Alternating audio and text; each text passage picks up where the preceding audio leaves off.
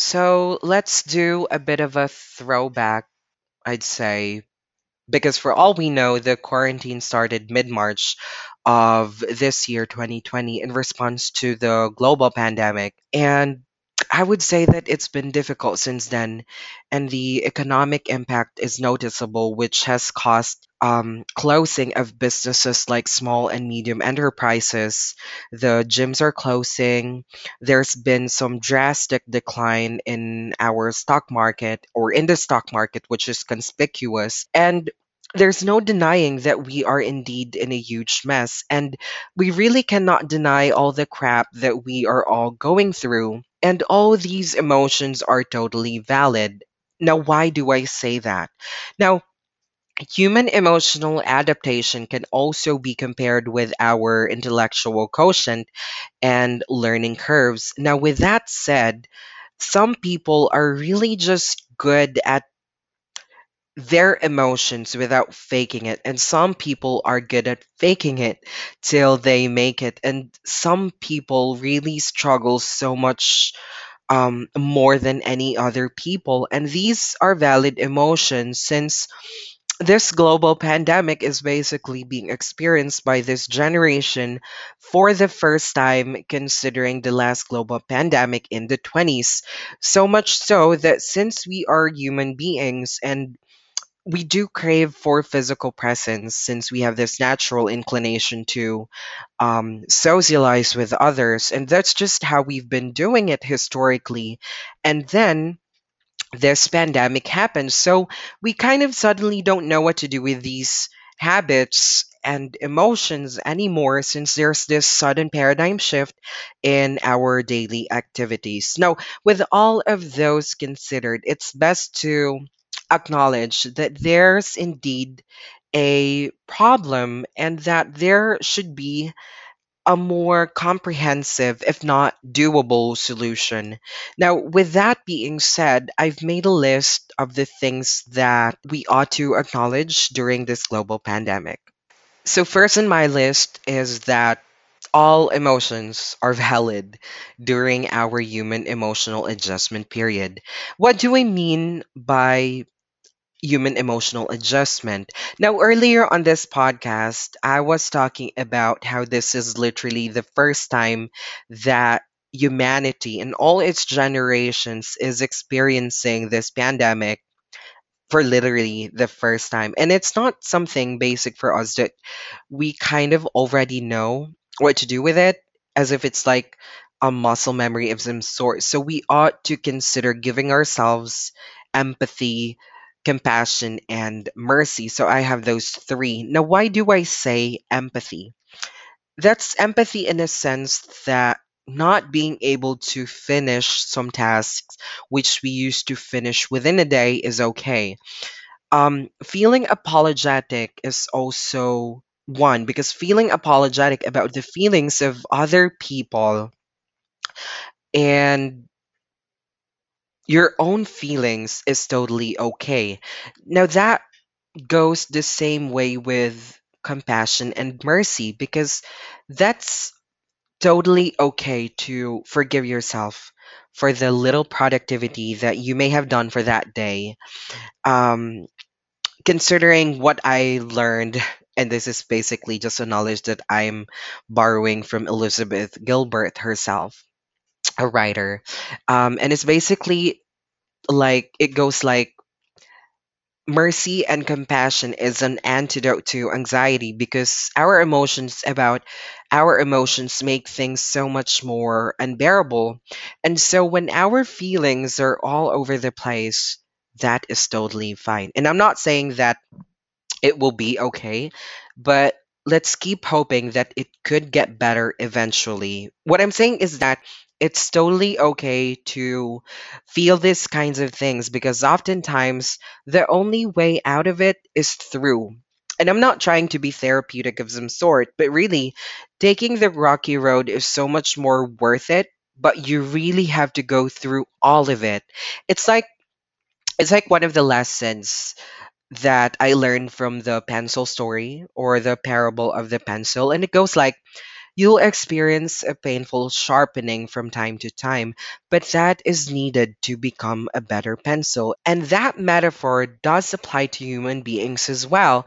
Again, not to be fatalistic, but the paradox of hardships and learning do make sense because having to go through all the hardships will eventually present learning itself into fruition. Now, the second on my list is as people strive to save humanity, they often forget how to be humane. Now, this does not intend to generalize humanity. This only intends to cite and recognize the injustices and inhumane acts because we've all been hearing alarming news, and more often than not, people's reactions and responses vary. Now, at times, these responses could boost our morale as humans, but there are just some people who could care less about the situation. Now, that is one way of seeing people acting inhumanely, but that just doesn't stop there because one way or another, that specific inhumane act calls for either approval or denial. Now, this generation has introduced the cancel culture, and it goes like, no, that's just so not right. So you are and you're you're canceled with a T, so it's like canceled. So what do I mean by that? Now going back to the inhumane act we were just um, talking about and uh, treating it with cancel culture is one way of dealing with it. However, the big question left to ask, or rather that needs to be asked, is what are the moral standards used to support the cancel culture? So that that question is more of like something rhetorical. But let me give you a scenario that's commonly practiced in our society. Now, boycotting is somehow a good point of cancel culture because why patronize products or services of a brand that doesn't satisfy the common good? For example, we know for a fact that there are certain individuals going through extra miles to be able to extend um, a helping hand during this pandemic. Pero meron pa rin talagang mga tao na may nasasabi pa rin. Therefore, that's more of like the threshold or the borderline of the cancel culture or when someone with a shitty past tries to be a better citizen of this world, people will really dig in deeper to their crappy past and bring them up to current. And for what? We don't know for sure, but that surely isn't something that could help those people better themselves. The point of cancel culture is that it really puts rest on abusive brands, which is not just limited to products or services, but also personalities. Though sometimes the cancel culture can somehow be abusive and cruel per se, because it is sometimes used to cancel personalities which disagree or defy the norms. And like it or not, there are norms that call for defiance, thus call for a change or a catalyst movement. And it only proves that the power of democracy and liberation rests on people. Although, one brand that I know of which surely won't disappoint kasi sobrang sarap ng chicken wings nila is this brand that I know of. Thus, they're sharing their blessings pa to people really. So for inquiries, you can reach them via email through wingsbro2020 at gmail.com or through their Instagram at wingsbro2020. That's just how you do it. But anyway, moving on to the third on my list, which is somehow related to the um to the defiance and whatnot. Um, going back to the defiance of norms, I would like to bring it up that unity is okay, and so is diversion. Now, the point of all of it is that we don't live in utopia. We don't live in a utopian society. And for the knowledge of everybody, utopia is utopia is often referred to as an ideal society to live in where there's one but ultimate rule governing all and everybody believes in it. Quite opposite is that we actually somehow live in a dystopian world, and that is okay. And I'm not trying to romanticize the fact that we live in a chaotic world. I'm just trying to state that this world we live in, like it or not, we ought to recognize that this chaotic world does exist and it calls it, it calls for us to be able to do something about it. And I kept on repeating this, but really, until we are able to acknowledge that there is a problem, we won't be able to propose a doable and more fitting kind of solution to the problem identified. Just something off topic, but really relevant to my point is that what is the first thing that we do when we are doing thesis or research study? I don't know about you guys, but the first thing that comes into mind is really ask a question. That's really the first step to writing a research study. But then again, how could we ask relevant questions that are really worth answering? No, our thesis advisors would always, always advise us to keep on reading um, related literature or previous and published studies because through that we are more exposed as to how a certain thesis progress into a well written research study. Now, that analogy I think applies to a societal level on a bigger picture as well. Um, because in a dystopian society, asking questions or going against the norm is really somehow liberating and helpful, even on a historical standpoint, since, as we all know based on the history books, revolution and defiance of the norms of the society is really what made the governing body change its ways for good um, not only for its people, but for the common good. And I'm not saying that it's okay to start a revolution, but what I'm saying is that this is a complex and diverse world.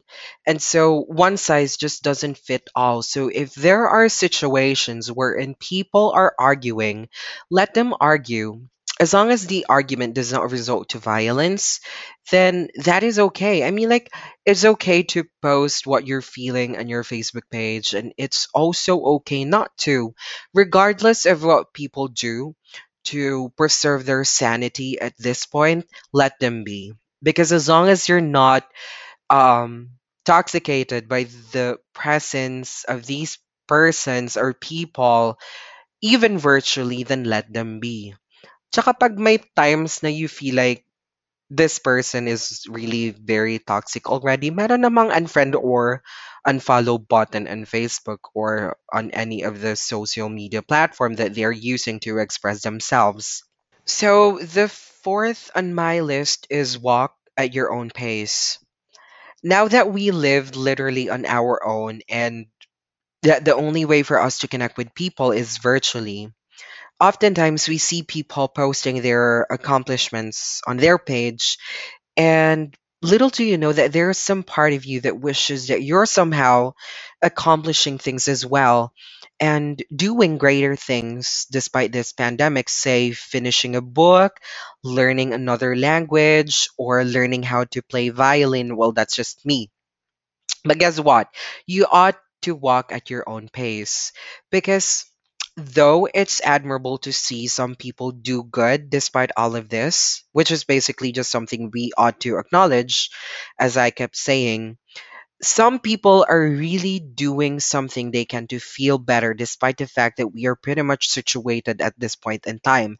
But who knows what their struggle were or how bad their anxiety has been what I'm saying is that it really just boils down to keeping the hope that even if things are really bad right now, we are human beings. And that is something that you have to acknowledge first and foremost because we have ways to eventually adapt to it because our species are really good with adapting and some people can adapt to situations much faster than any others, but you just have to focus on your own pace and think for yourself that you can also do it.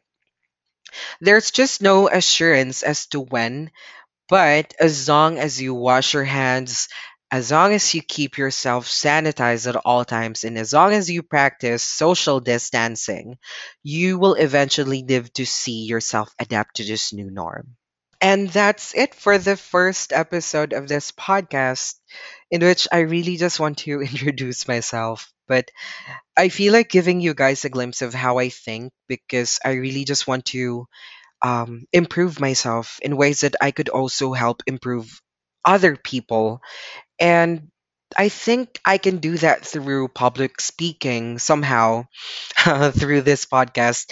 And the reason why I'm starting this podcast is mainly because I really would have wanted to spend my summer in um, an internship at a radio station, regardless of which. But all of that is just suddenly gone for now and I'm still hopeful, but having hope is just not enough if we won't do anything about it. So this is just basically me trying to prove my point that there is hope um, and that I'm basically taking further steps for my dreams or hopes into fruition through this podcast. And I hope you guys enjoyed it. Hanggang sa muli. And as always, Carpe Diem. I hope you guys enjoyed that episode of this podcast. And I have drafted all my plans for this podcast for the month of June, and I really have so much to talk about with you guys. So, if you can have, or if you have any questions or suggestions that you guys would want me to talk about on this podcast, just message me on Instagram. That's at Palaypsh. That's P A L A Y P S H.